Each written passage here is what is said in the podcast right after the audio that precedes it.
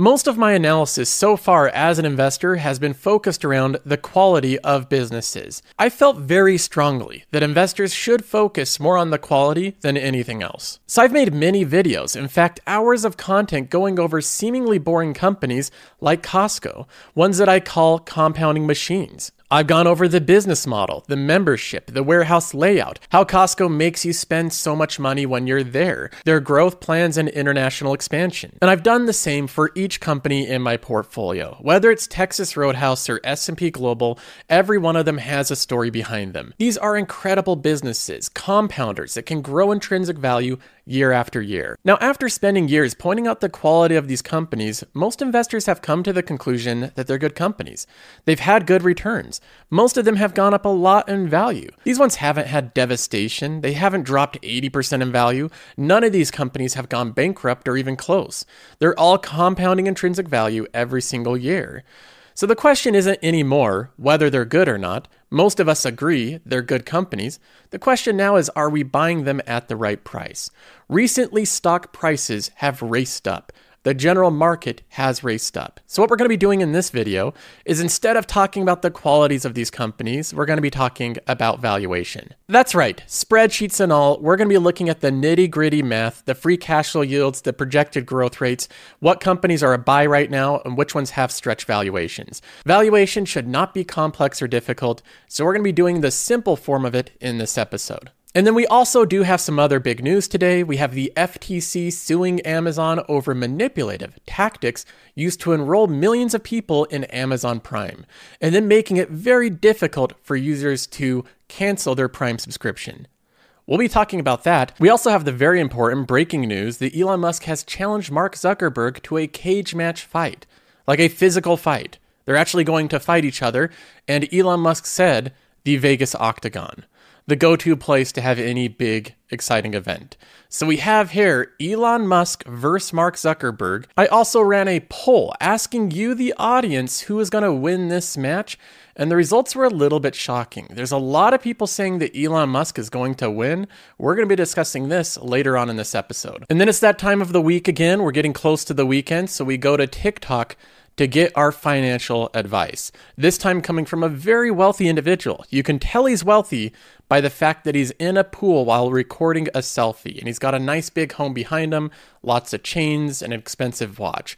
All the typical signs of a very successful person. So, we're going to see what he has to say about how to get rich. So, having said that, we have a lot to get to. Let's go ahead and jump right in. And we'll start off looking at the passive income portfolio and going over the valuation of every company. The first thing I want to mention is the main focus of this channel, for those of you that have been following me for a long period of time, you know the major focus is on the qualities of a company, the mode of the company, the ecosystem of products, the growth rate, all those great things that makes a company compound its intrinsic value year after year after year. And I still believe that that is the most important thing to get right. Being able to separate a good company from a bad company is step number one. This is part two, which is the valuation. In this step, we have a group of good companies. We've outlined them as high quality compounders, and they're companies that are going to flourish and have financial prosperity over the next 10 years. Step two is trying to buy these companies at reasonable or hopefully great valuations. The best combination is buying a great company at a great valuation. That happens rarely, but it can happen. Buying Microsoft at 220 was buying a great company at a great valuation. Buying Apple at $80 per share was buying a great company at a great valuation. But valuations change all the time. The stock market has been on a roll, and so this is a bit of a moving target. But we're here at step two, looking at how to buy these companies at decent valuations. And what I believe most investors get wrong in this process of valuing companies is the way that they do it in a very complex way. So many investors make this more difficult than needs be.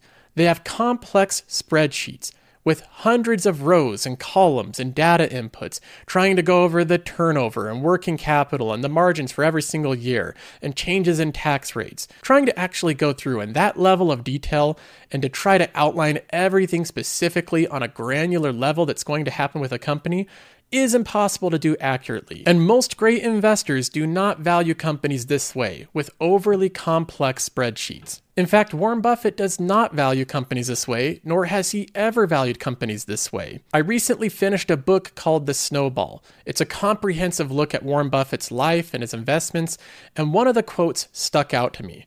It was, quote, Buffett never used calculators or spreadsheets when you need mealtime inspiration, it's worth shopping Kroger, where you'll find over 30,000 mouthwatering choices that excite your inner foodie. And no matter what tasty choice you make, you'll enjoy our everyday low prices, plus extra ways to save, like digital coupons worth over $600 each week. You can also save up to $1 off per gallon at the pump with fuel points. More savings and more inspiring flavors make shopping Kroger worth it every time. Kroger, fresh for everyone. Fuel restrictions apply. Families have a lot going on. Let OLLY help manage the mental load with new cognitive help supplements for everyone four and up, like delicious Lolly Focus Pops or Lolly Mellow Pops for kids. And for parents, try three new Brainy Chews to help you focus, chill out, or get energized. Find these cognitive health buddies for the whole fam at olly.com. That's O L L Y.com. These statements have not been evaluated by the Food and Drug Administration. This product is not intended to diagnose, treat, cure, or prevent any disease.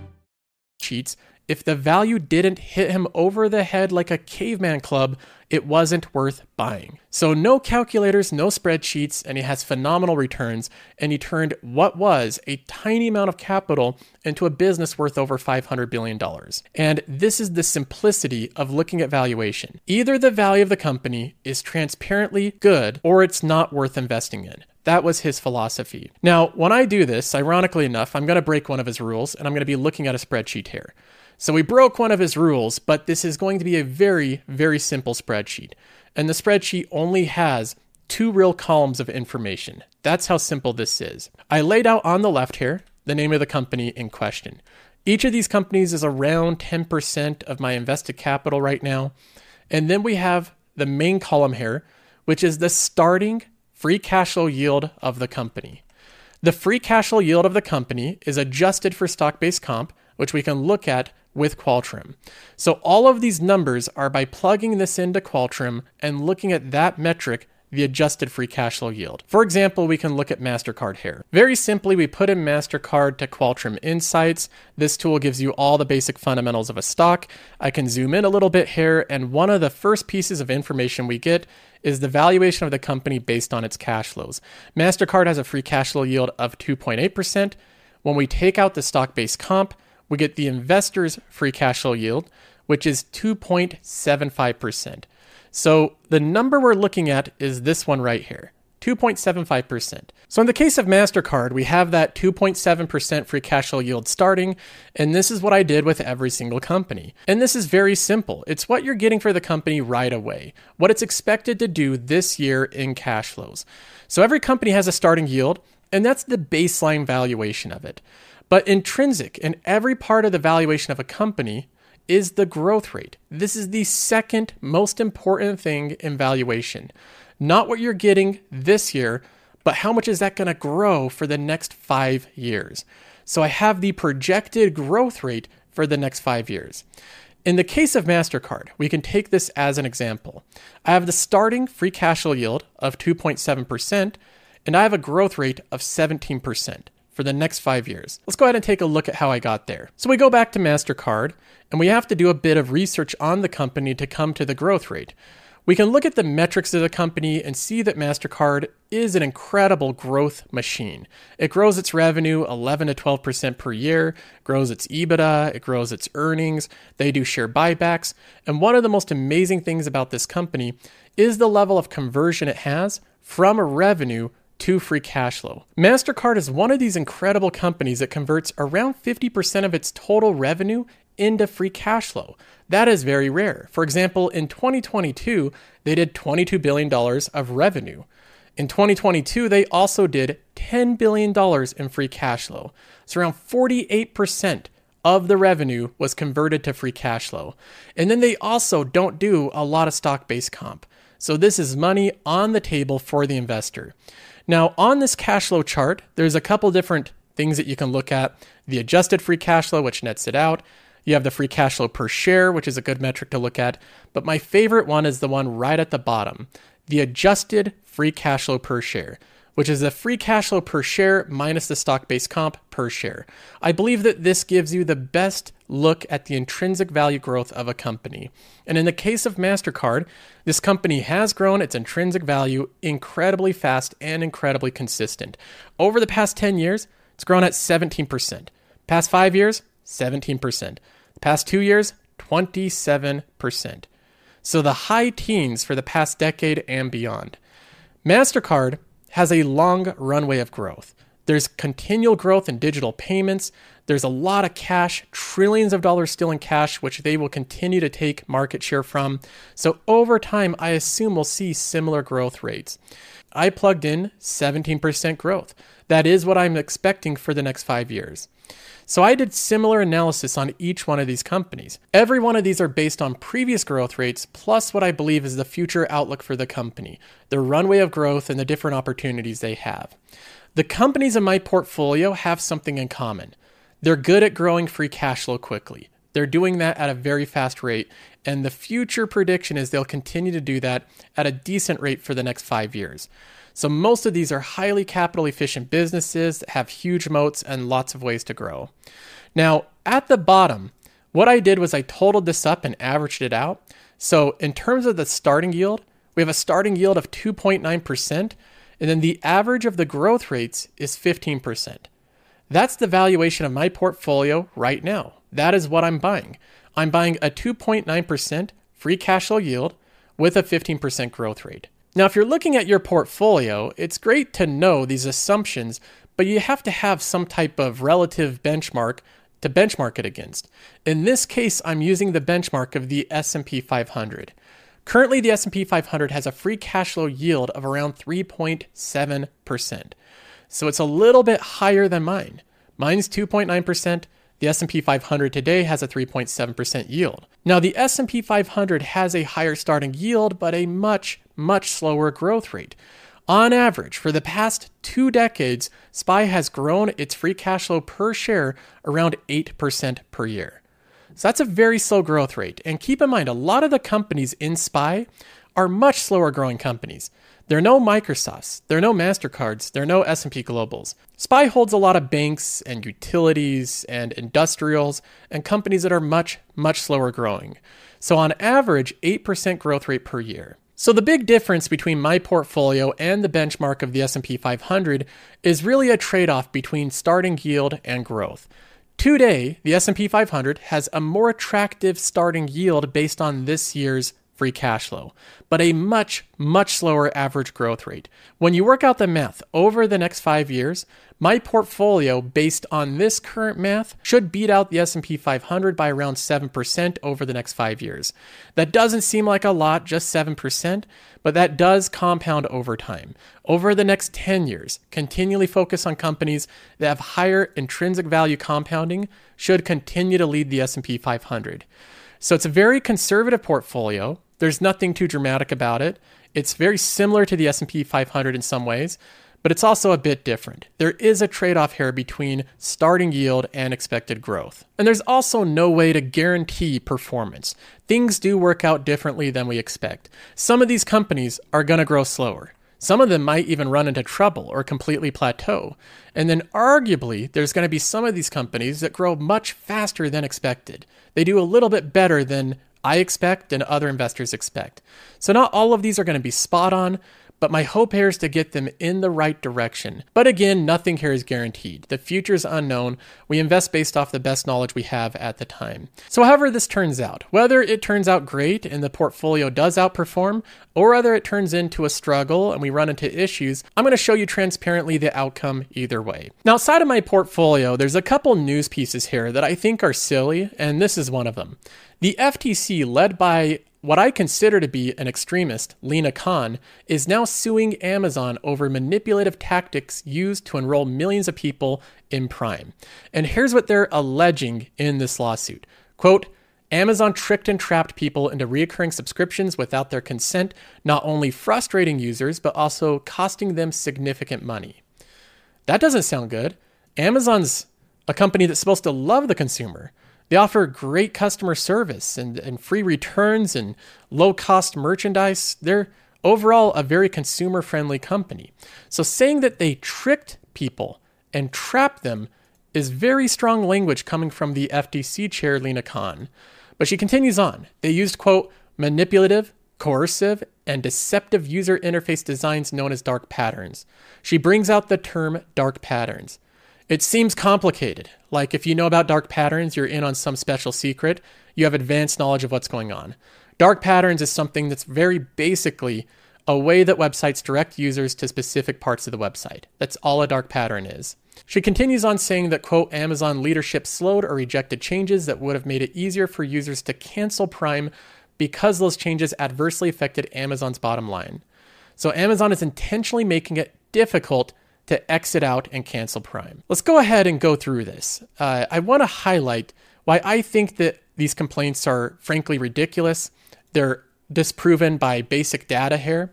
The first big complaint is that Amazon is tricking people into signing up for it. This is a pretty greedy thing, and I would say a very desperate thing for a company to do. If a company has decided that in order to get customers, they literally have to trick you into becoming a customer, that is one company that's running out of desperation. And Amazon's not a company operating out of desperation. They have an estimated 300 million subscribers, 300 million Amazon Prime customers. I don't believe a company that has 300 million subscribers that love the product and love the service need to act out of desperation to trick people into subscribing. So that's something that I just don't see. And so far, we've seen no evidence of them actually doing this. The next thing I think is even more preposterous Amazon has trapped people into recurring subscriptions without their consent. So they've literally trapped customers into their Prime membership like a trapped animal in a cage. I actually went through and just went to see how difficult it was for me to figure out how to cancel my Prime membership. It literally was three clicks. You click on the menu, you go down to your Amazon membership, you click on uh, the membership details, and they have a button right there, end my membership. That was it. It took me all of one minute to figure out how to do it. They also allow you to cancel on the mobile app. So if the desktop website doesn't work for you, you can cancel right on the mobile app. They also allow you to cancel through the chat. So you can chat customer service and even get help and instructions on how to cancel. Or you can call Amazon and they will walk you through how to cancel their service. So just to clarify, this company that's trapping customers into their subscription has five different ways of canceling through the chat, through the website, through the mobile app, and through calling in. Now, there are some companies that have been known and have a strong reputation for being incredibly frustrating to cancel, the New York Times being one of them. The New York Times is now a subscription first company. They basically make all of their revenue and earnings from subscriptions, and you can sign up easily online without talking to anyone. So it's easy to sign up, but very difficult to cancel. Currently, to cancel your subscription to the New York Times, you have to call them on the phone. You have to talk to someone in person. They'll try to talk you out of canceling, and there's no other way to do it. You can't go online and end it easily like you can on Amazon. You can't do it through the mobile app. So the New York Times has specifically made it easy to sign up and difficult to cancel. They're an actual abuser of what the FTC is alleging that Amazon is doing. But Amazon is not even doing that. So here we have a selective enforcement of law targeted at Amazon when there's much bigger offenders of this, like the New York Times and historically the Wall Street Journal and Barron's and other publications that make it so you have to actually get on the phone and call in and talk to someone to cancel your membership. But this isn't surprising at all. Amazon has been for a long time the boogeyman of the FTC. They've been the big bad company. They get unfairly targeted because they're part of big tech and they employ a lot of people. Going through the history of Lina Khan, it becomes incredibly apparent that she has a bone to pick with big tech and specifically Amazon.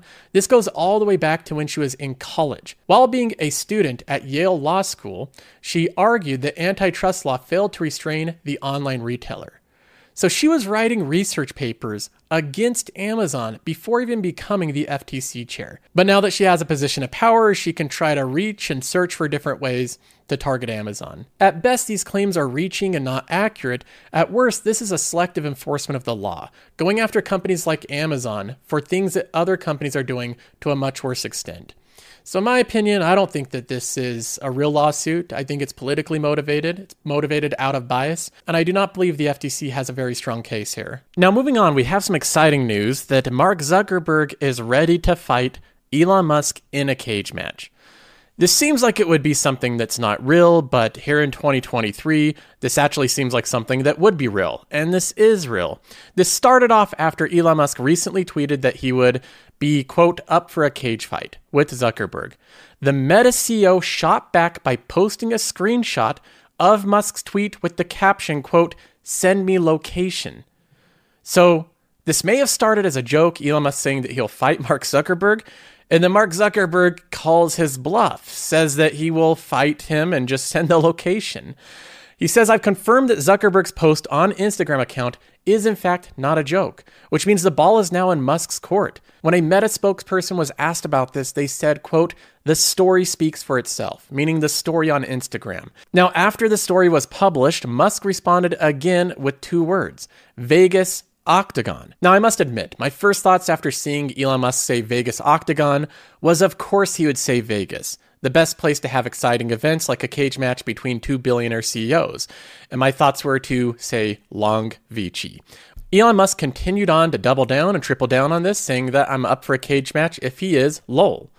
Elon Musk seems to be taking this seriously, but also joking about it, so it's hard to get kind of a, a gauge of where he's actually at. He made a joking tweet after this saying that I have a great move that I call, quote, the walrus, where I lie on top of my opponent and do nothing.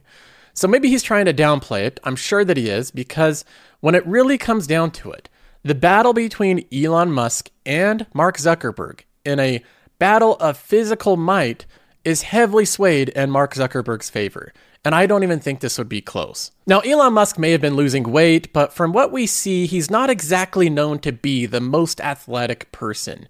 He's a, a science nerd. He's an amazing person when it comes to constructing rockets and building companies and giving political takes and getting excitement and engagement. He's so good at so many things. Elon Musk has a lot of skill sets, but so far, being in a fight has not been one of them. It's not something that we've ever seen. Mark Zuckerberg, on the other hand, is physically fit. He's been training for a long period of time, specifically in grappling, MMA, jiu jitsu, with professional trainers.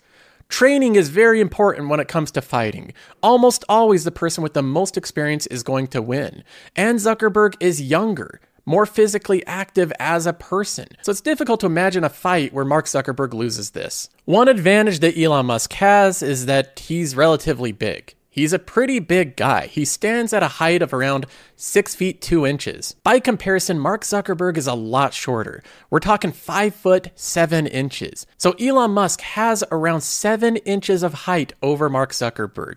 He would really tower over him if they're standing next to each other. So, in a direct size comparison, Elon Musk is a bigger individual, and that is a natural advantage when it comes to MMA. So, they each have their advantages and disadvantages. Mark Zuckerberg is formally trained and physically active. He's 10 years younger, but he's also much shorter and a bit smaller than Elon Musk. When it comes down to it, I think strongly that Elon Musk would he would really get destroyed in a fight with Mark Zuckerberg. I think even his height advantage would not be enough to overcome the incredible lack of training that Mark Zuckerberg has received. So, when I did a poll on this, the audience voted 72% that Mark Zuckerberg would win, 27% that Elon Musk would win. I think this is directionally correct, but I think the odds are a little bit even more stretched. I think there's around a 90% chance that Mark Zuckerberg would win if I had to put it into betting odds. So if this is the odds right now, if this was the betting odds, 27%, 72, I would take those odds and bet with Mark Zuckerberg. I'm very confident that the formally trained fighter would end up winning. But as of now, this is just talk. We don't have anything set in stone. I do think this would be a hilarious thing to watch. I think it would be in good fun. I think it would make the billionaires a little bit more relatable, a little bit more fun. And it's always fun to have these type of hypotheticals who could win in these type of fights it's always an interesting discussion so who knows if this will actually happen it may just fizzle out like a lot of these things eventually do if this fight actually did happen i would assume it would be one of the most viewed fights in mma history now, of course, it's that time of the week. We're getting close to the weekend here, and this is where we check in on TikTok and we get the best financial advice. This individual right here is going to show you how to be rich like he is. You know that he's rich, and I, I, I think it goes without saying. If you look at the background of his selfie video, he's in a pool with a phone, which only rich people do. He has really nice necklaces, and he's got a big house behind him. So let's go ahead and try to figure out how he got to this situation. What if I told you there was a way to buy things like this $100,000 watch without spending a single dollar of your own money? Now, I don't even think that was necessary. I knew, I knew my guy right here. He was wealthy before he showed me that watch, but that watch is pretty dope as well. We got a hundred thousand dollar watch. Look at that thing. It's just a, a cluster of diamonds uh, wrapped around his wrist. So he had to point it out anyways, just to make sure in case it wasn't clear enough. But, but I, I understood it beforehand. Without spending a single dollar of your own money, using business credit like this that you never actually have to pay back. Not to the average person, guys. This sounds crazy, but any business owner knows how this works. You know how personal credit works. Let's say, for example, you will get a car or So business owners should know what's going on here. Let's go take a look. credit card in your personal name. You're personally held responsible for that. So if you were to go get a credit card in your personal name and you were to go max the card out, you're gonna be held liable. And if you don't make that payment back, the bank could come and sue you. What makes us different about business credit? Well, business credit, you are not personally held responsible for that line of credit. So let's say, for example, how I got this watch. I was able to open a business that I didn't really give a shit about. I went and opened business credit cards in that account. I then proceeded to go on, buy this for $100,000. I'm gonna turn around and sell it to a jeweler for $80,000 in cash, which now gives me the cash. I'll file bankruptcy on the company.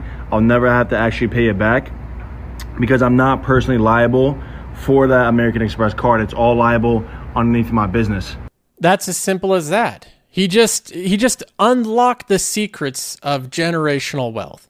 It's a secret money hack. You're getting free money you never have to pay back, and you can repeat this over and over again. Weird to explain in one video, but guys, if you're interested in getting involved in this and you can use some extra easy money now, I want you to go to Instagram.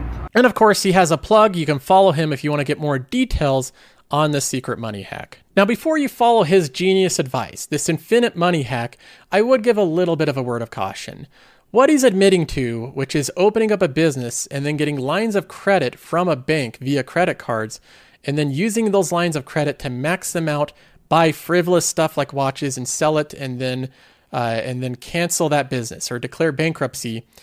What he's basically doing is opening up lines of credit under false pretenses, with intention to use the money in selfish ways only to his own benefit, basically robbing the bank. And then he's openly admitting his intentions later online and TikTok, which I also don't think is a good idea if he actually had done this. So I'm not sure if he's just trying to become popular or if he actually did this, but I consider this incredibly, incredibly dangerous and very borderline, if not fraud. I'm not a legal expert, so I can't say so myself. But I think if you're opening up lines of credit from a bank under false pretenses, that's something that a lot of people have been in trouble with in the past. So, not something I would dive into. So, that's a bummer. Maybe next time we can get advice on how to get a pool and how to get a nice home without committing fraud. If we could get both of those things at the same time, I think that'd be the best scenario. That's all for this episode. I hope you enjoyed, and I'll see you in the next one.